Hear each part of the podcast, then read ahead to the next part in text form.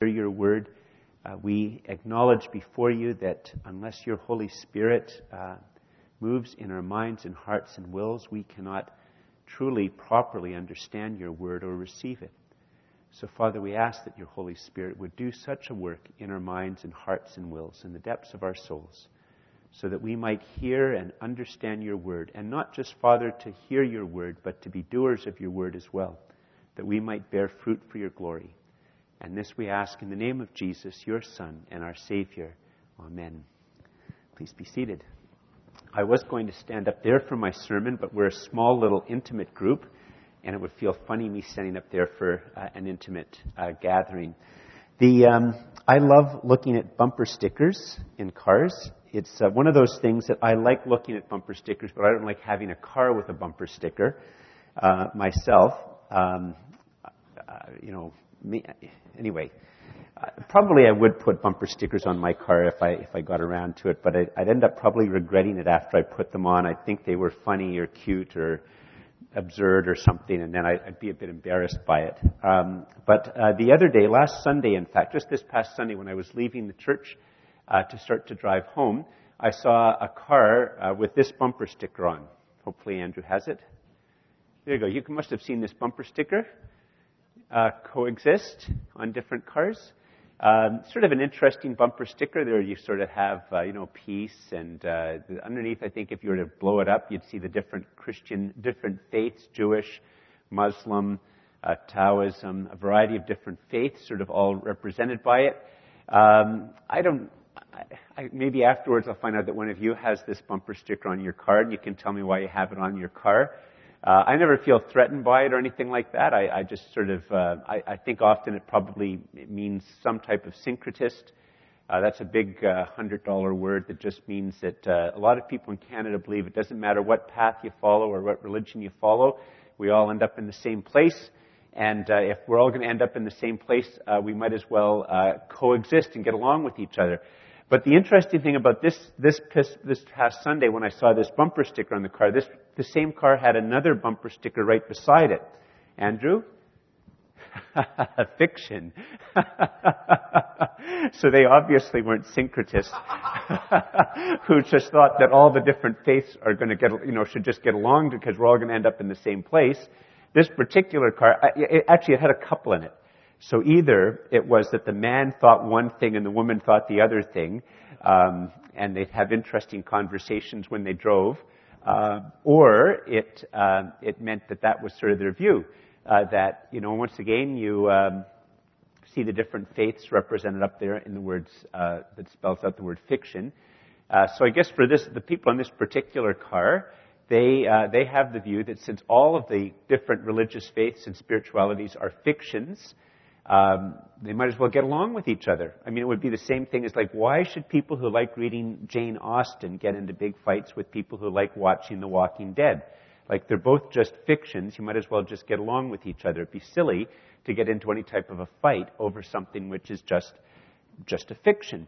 And, um, but, but here's the thing about this, and it sort of fits in with Christmas and stuff, is that, um, Andrew, if you could put up the first uh, point Christians should often seem like atheists or agnostics. That's going to be my first sort of comment. I think that in Canada, it should often be that Christians seem like atheists or agnostics. Now, that sort of maybe is a bit of a puzzling idea to some of you that we should seem like atheists or agnostics. But um, I, think that, I think I think uh, what we're going to look at in in the in the, the, Tower of Babel in a few moments and in John's Gospel, I, I think I can show you that that's in fact uh, that why we often must seem why we should seem like this. Andrew, if you could put up the next slide. Christians, the reason that we should often seem like atheists or agnostics is I think that we should agree with atheists and agnostics that men and women cannot know God by the working of their minds or hearts or wills. I think that's something that we should agree with. That that, in fact, so there might only be a very small number of hardcore atheists who deny that you could that there's a God that exists, or hardcore agnostics that would believe that even if there is a God that does exist, you couldn't possibly know it. And, and I think that on a fundamental level, Christians should agree with this. They should say, I think you're completely and utterly correct. I think there's good reasons uh, to accept what you say, that uh, it's very, very hard to know whether or not there is a God that exists or whether we should practice any of these particular faiths at least, um, because it's, I, I, think it's probably correct that it's hard to know uh, whether God does exist just by the exercising of our minds or hearts or wills. The idea that Christians should support just general spirituality is, well, in fact, I don't think that's a biblical idea at all. And uh, we can sort of see a little bit that it's uh, not a biblical idea if we look at the story of the Tower of Babel. But before we do this, I'm going to show a, a movie clip which um, I mean, the, the, people who wrote the coexist bumper sticker and the people who wrote the fiction bumper sticker wouldn't agree with this. But I'm going to show you this interesting little video, or Andrew will, and it sort of uh, shows why it is that we would begin looking at Christmas by talking about the Tower of Babel, which is way back early on in the Bible.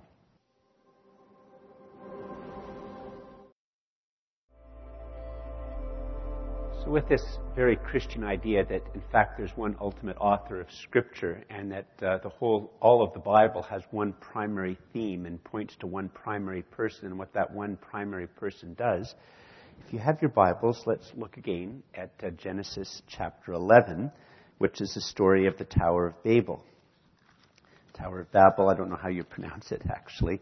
I'll just say Babel and, uh, and uh, Genesis right at the beginning of the Bible. And listen to this story again. It's a very, very curious story. The, the, the book of Genesis, chapters 1 to 11, are the basic introduction. They set the theme uh, and many of the problems and the issues that the rest of the Bible is going to address. Uh, Genesis chapter 1 and 2 talk about the creation of the earth and how everything is created good.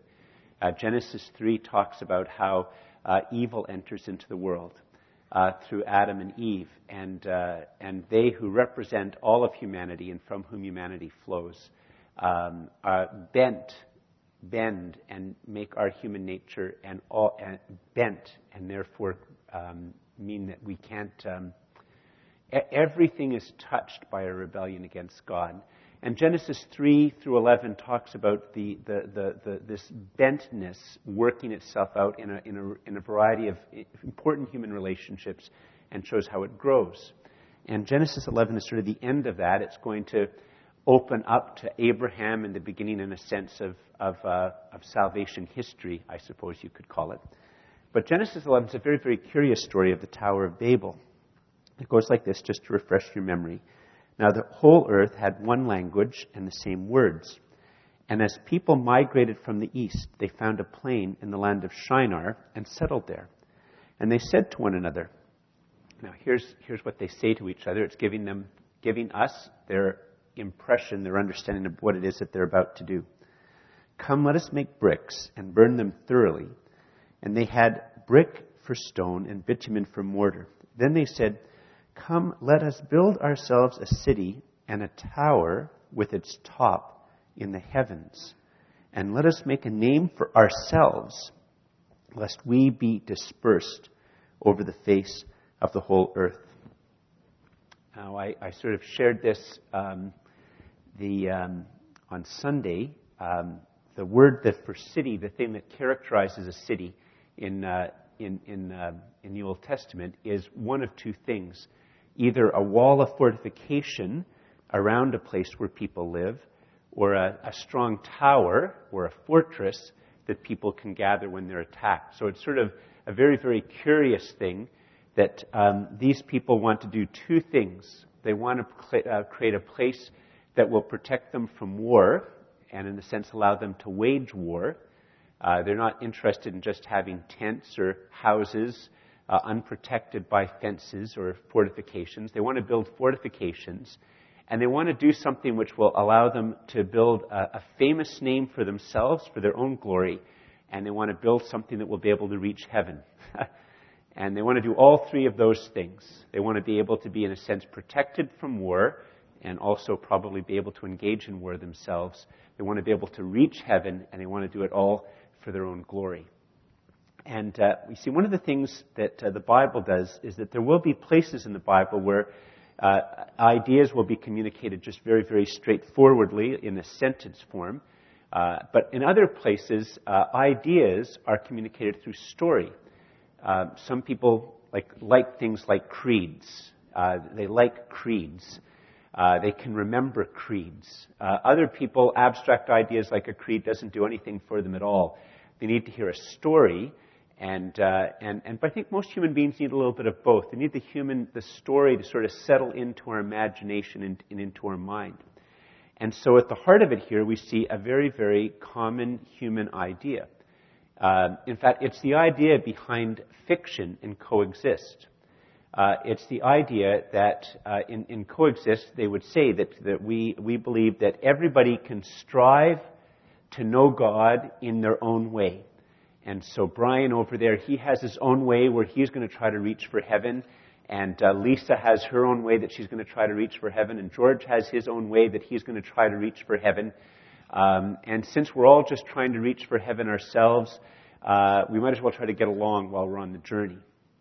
And uh, we see here in this story um, that um, these people are trying to reach heaven. And uh, they might not be doing it through philosophical ideas or religious ritual. They might be trying to do it more physically. But their physical quest is, is very, very common with, with any human quest by their own effort to reach heaven. And if you think about it, um, people who talk about these ideas or engaged in these quests, I'm, I'm, not saying that they're all proud people or more proud than you or I.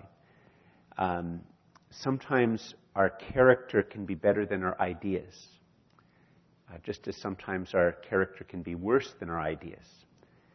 But if you think about it for a second, it's actually an unbelievably proud thought to think that you've figured out how to reach heaven. Like, just think about it for a second. I've managed to learn the timetables I'm old enough that they still made you learn timetables in school. and I, I, figured out, you know, seven times seven, and I, I just know the answer to that, you know. Andrew there could probably actually work with imaginary numbers, like the square root of negative one. It's an imaginary number. I've never been able to get my mind around the square root of an imaginary number. So he's sort of smarter than me. I've only, I can figure out seven times seven. He can figure out the square root of negative one and somebody else can figure out all the way to get to heaven? That's pretty smart. You'd have to be pretty proud to think that you're smart enough to figure out all the way to get to heaven all by yourself. Like the person who says that I figured out the spirituality that will allow me to, to get in touch with God, they, they might have a character which is very, very humble, but the idea is actually very, very proud. It's a very proud idea that some human being, by their own mind, their own effort, or their club, or their group, has managed to figure out how to reach God. And in fact, you can see the, the worry of, of, uh, of some people that if you're proud enough to think that you've figured out how to reach God, then you probably want to do war because you're smarter than other people. it doesn't always happen that way because often people's characters are better than their ideas. And, and so we see here in this story form this fundamental human desire of somehow being able to build, by my effort, a stairway to heaven. I don't know, um, my, my earlier point, which Andrew put on, was that Christians agree with atheists and agnostics. Men and women cannot know God by the working of their, of their minds or hearts or wills. And that's sort of shown here in this story, in story form.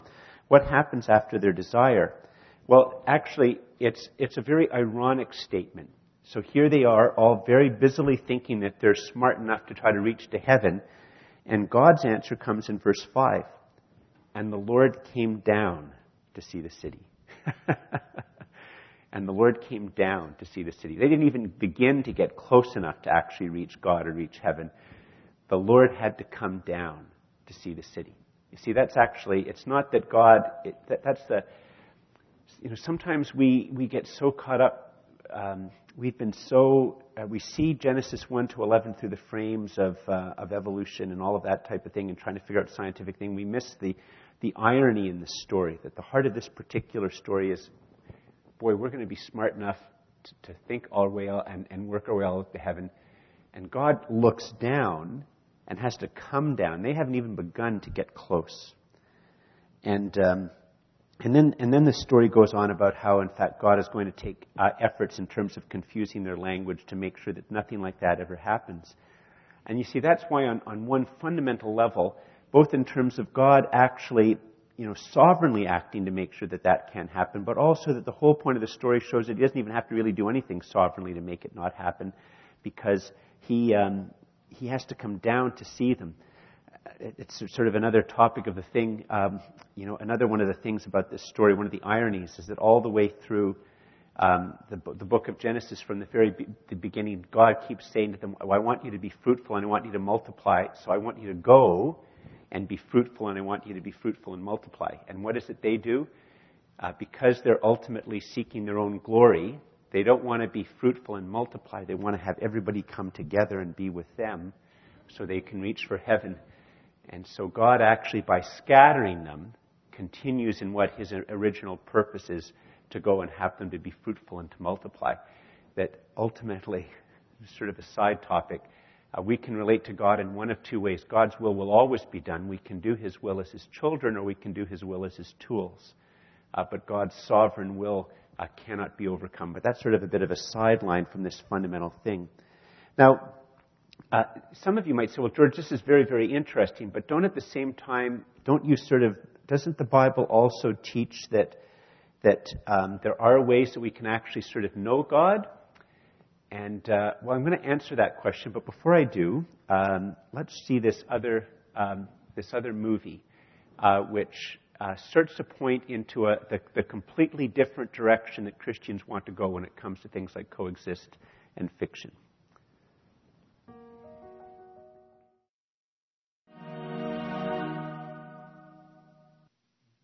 If you can, uh, when it is, if you can put up the next point. Christians sort of, um, the reason they, they um, should, in, in, a sense, agree with that thing, fiction, although not with the cross in it, is that um, atheists and agnostics haven't considered a particular idea. It is, in fact, proud and vain. If you could put the next slide up, it is, in fact, proud and vain to think that human beings, by their own minds, can reach up to heaven. But what if God spoke to us? What if it has nothing to do with human cleverness, human pride, human vainglory, uh, human ability, collective ability, technology, technique, poetry, spirituality, religion, or ritual? What if it has nothing to do with any of those things? What if God actually spoke? What if God actually stooped down? Then in fact it's humility rather than pride to receive it. See, Christians, Christmas is the retelling of the story of God stooping to speak to ordinary people and to save them. Christmas is the retelling of the story of God stooping to speak to ordinary people and to save them. Christians are actually sort of caught with two types of ideas in the Bible, they're very, very clear. In the book of Romans and other places, it's very clear that when a person appears before God, that there will be no excuse. Uh, it's very clear in the Bible that, uh, that uh, the Bible teaches that God has left all sorts of clues and riddles so that people can know that there must be something, someone like a God. And uh, in fact, I could give you uh, a range of different clues and riddles in human existence that would point to the fact that there must be something like a God. Yet the fact of the matter is that it would still be the story of Babel would still speak against that. And how could we possibly really know there is a God if all we have are clues and riddles and if our minds and our efforts and our hearts can't reach to God?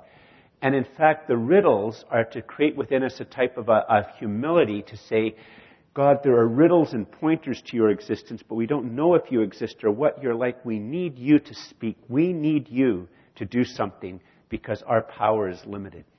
In fact, all of the clues and all of the riddles are to bring us to the point of humility and openness and yearning and asking for God to do something. And at the heart of the Christian faith is that God stoops and God speaks, and God speaks in such a way that we can be reconciled to Him he doesn't merely impart information, he brings himself to reconcile ourselves to him. In the Gospel of John, we get this told to us in, uh, in sort of very, very abstract but very, very powerful language. if we're mindful of the story of the Tower of Babel and our inability to reach up to God, mindful of that, listen to how John describes what's happening at Christmas. In the beginning was the Word, and the Word was with God, and the Word was God. He was in the beginning with God. All things were made through him, and without him was not anything made that was made. In him was life, and the life was the light of men. The light shines in the darkness, and the darkness has not overcome it. See, it's from that perspective that you can understand that there will be riddles and clues. Uh, why is it that we prefer light to darkness? Why is it that we have a sense of right or wrong? Why is it that there seems to be design written everywhere in the universe? Why is it that we have some sense that there must be something more? Why is it that that reason and our mind seem to work with this world? Like, why is it? You could multiply all these whys and whys and whys and whys, and there's this picture of God having created all things.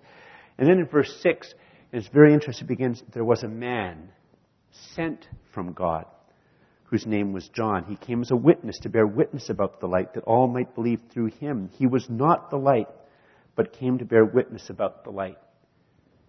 And contrary to Babel, then it says in verse 9, the true light, which enlightens everyone, was coming into the world. into the world. He was in the world, and the world was made through him, yet the world did not know him. He came to his own, and his own people did not receive him. But to all who did receive him, who believed in his name, he gave the right to become children of God, who were born not of blood or of the will of the flesh, nor of the will of man, but of God. And the Word became flesh and dwelt among us, and we have seen his glory glory as of the only Son from the Father, full of grace and truth. Before I talk any more about that, let's look at this next uh, video clip, uh, which uh, uses artwork to tell the three key moments in the coming of Jesus. It might be a little bit hard for you to, to you have to look a bit closely. It's uh, an artist working on a light table with sand.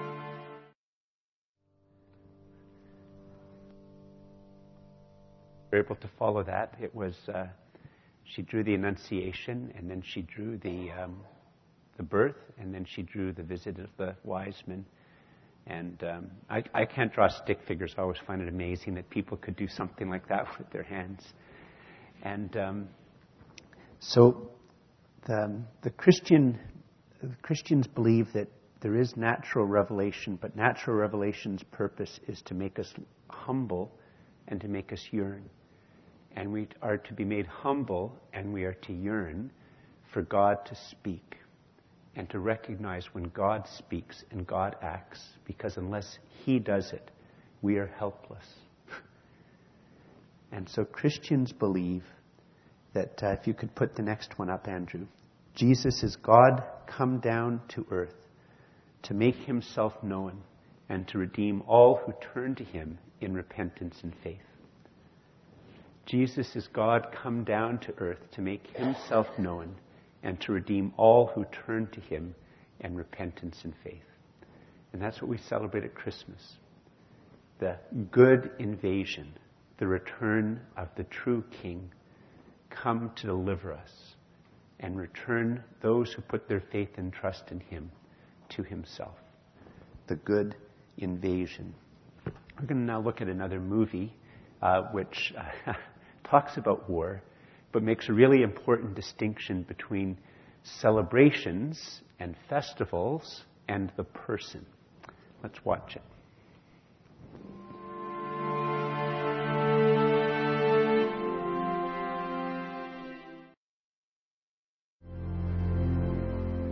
Sort of just uh, wrapping up. Christians agree with atheists and agnostics Men and women cannot know God by the working of their minds or hearts or wills. But at Christmas, we remember God doing something which is a surprise to atheists and agnostics and is a completely and utterly different claim than any other religious figure. Muhammad said he could point to the way. Buddha could point to the way. Every spiritual teacher and religious advisor can point to the way. Confucius can point to the way. Jesus says he is the way. All other spiritualities can point towards God. Jesus claims, well, the Bible claims that Christmas is the retelling of the story of God stooping to speak to ordinary people and to save them. Jesus is God come down to earth to make himself known and to redeem all who turn to him in repentance and faith. Last night I shared with uh, the congregation who was here a, a story. Uh, I was in a Starbucks on the corner of Laurier and O'Connor uh, yesterday morning trying to finish my talk for last night and my talk for today. And I was into it for about an hour and a half. And uh, to a table, there's an empty table, and a table beside me, there was a younger woman, probably in her early 20s, and a, a woman closer to my age, not old yet. And uh, they came and sat down in that table. And uh, they're just talking, and I overhear bits and pieces of the conversation. And then I see the young woman open up a Bible. And I realized that the young woman is trying to lead the older woman to give her life to Jesus. It was, and I realized that part of the reason I was there that morning was not just to prepare a talk for last night and tonight, but to pray for the two of them, as the woman just shared about Jesus. And what a better time to give your life to Jesus than at Christmas. because Christmas is all about God stooping to save us. And um, you know, so um, this very last movie, which we're about to show, uh, makes the, the very clear connection between the Christmas gospel, the Christmas story, and the gospel. And there is no better time than Christmas to either give our lives to Jesus in repentance and faith or to recommit our lives to Jesus in repentance and faith. Let's watch it.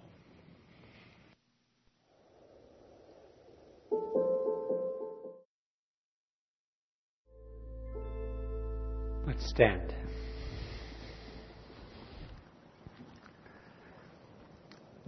Father, we uh, give you thanks and praise uh, that uh, your Son would, uh, in obedience to you and in love for us, would set aside his glory and divine prerogatives, his appearance as God, that he would set aside everything, Father, of God, except the fact that he never set aside his nature as God. And we thank you that he set all that aside and stooping took into himself our human nature and walked among us. We thank you, Father, that he came to die, that he, Father, was the only baby born to die as his express purpose. And we thank and praise you, Father, that he died for us on the cross, taking our doom upon him and offering us his destiny. We give you thanks and praise, Father, that you did not merely give us information, but that you spoke true words to us, words that point to Jesus that will also redeem us. And if we heed them and accept them, reconcile us to you and make us your children by adoption and grace. Father, everything that we can possibly receive all comes from you. It's only you, your Son, the Holy Spirit, who leads us to your Son the sealing uh, of, of your redemption in our lives. It's all a gift that comes from you. We ask, Father, that this Christmas that we might be gripped by the gospel more and more, so that it becomes the means by which we live and the means by which we see and understand ourselves in the world. And this we ask in the name of Jesus, your Son and our Savior. Amen. Please take a, a posture of prayer and we'll have a, a brief time of intercession. The uh, responses to the different parts of the intercession will be on the screen. Uh, Father, we all have loved ones who are traveling at this time. Uh, maybe not today, but uh, over the, the, days before and uh, the, the days to come. We commend into your hands all who travel. Jesus, precious Savior, have mercy upon us. Father, we give you thanks and praise for those in our armed forces who serve overseas. Heavenly Father, we commend into your hands those in our Canadian armed forces serving overseas. And we also commend into your hands their loved ones who wait for them at home. Jesus, precious Savior, have mercy upon us. Father, we remember before you the church in North Korea. We remember before you the church in China. We remember before you the church in Syria and in Egypt. We remember before you, Father, the church in Pakistan and in northern Nigeria. Heavenly Father, we commend into your hands the persecuted church. Jesus, precious Savior, have mercy upon us. Father, we thank you for the missionaries that uh, we have the privilege to be in fellowship and communion with. We ask your blessing today, Father, for those missionaries in particular from our own congregation, for Brian as he prepares to return to China, for Phil and Janine in Kazakhstan, for uh, Steve and his wife Stella in New Delhi, India, for Richard in his work in Ottawa with Love Ottawa and across Canada with Together Canada. We ask, Father, for the other missionaries that we support. Uh, we think, Father, of Diana with Pioneer Missions.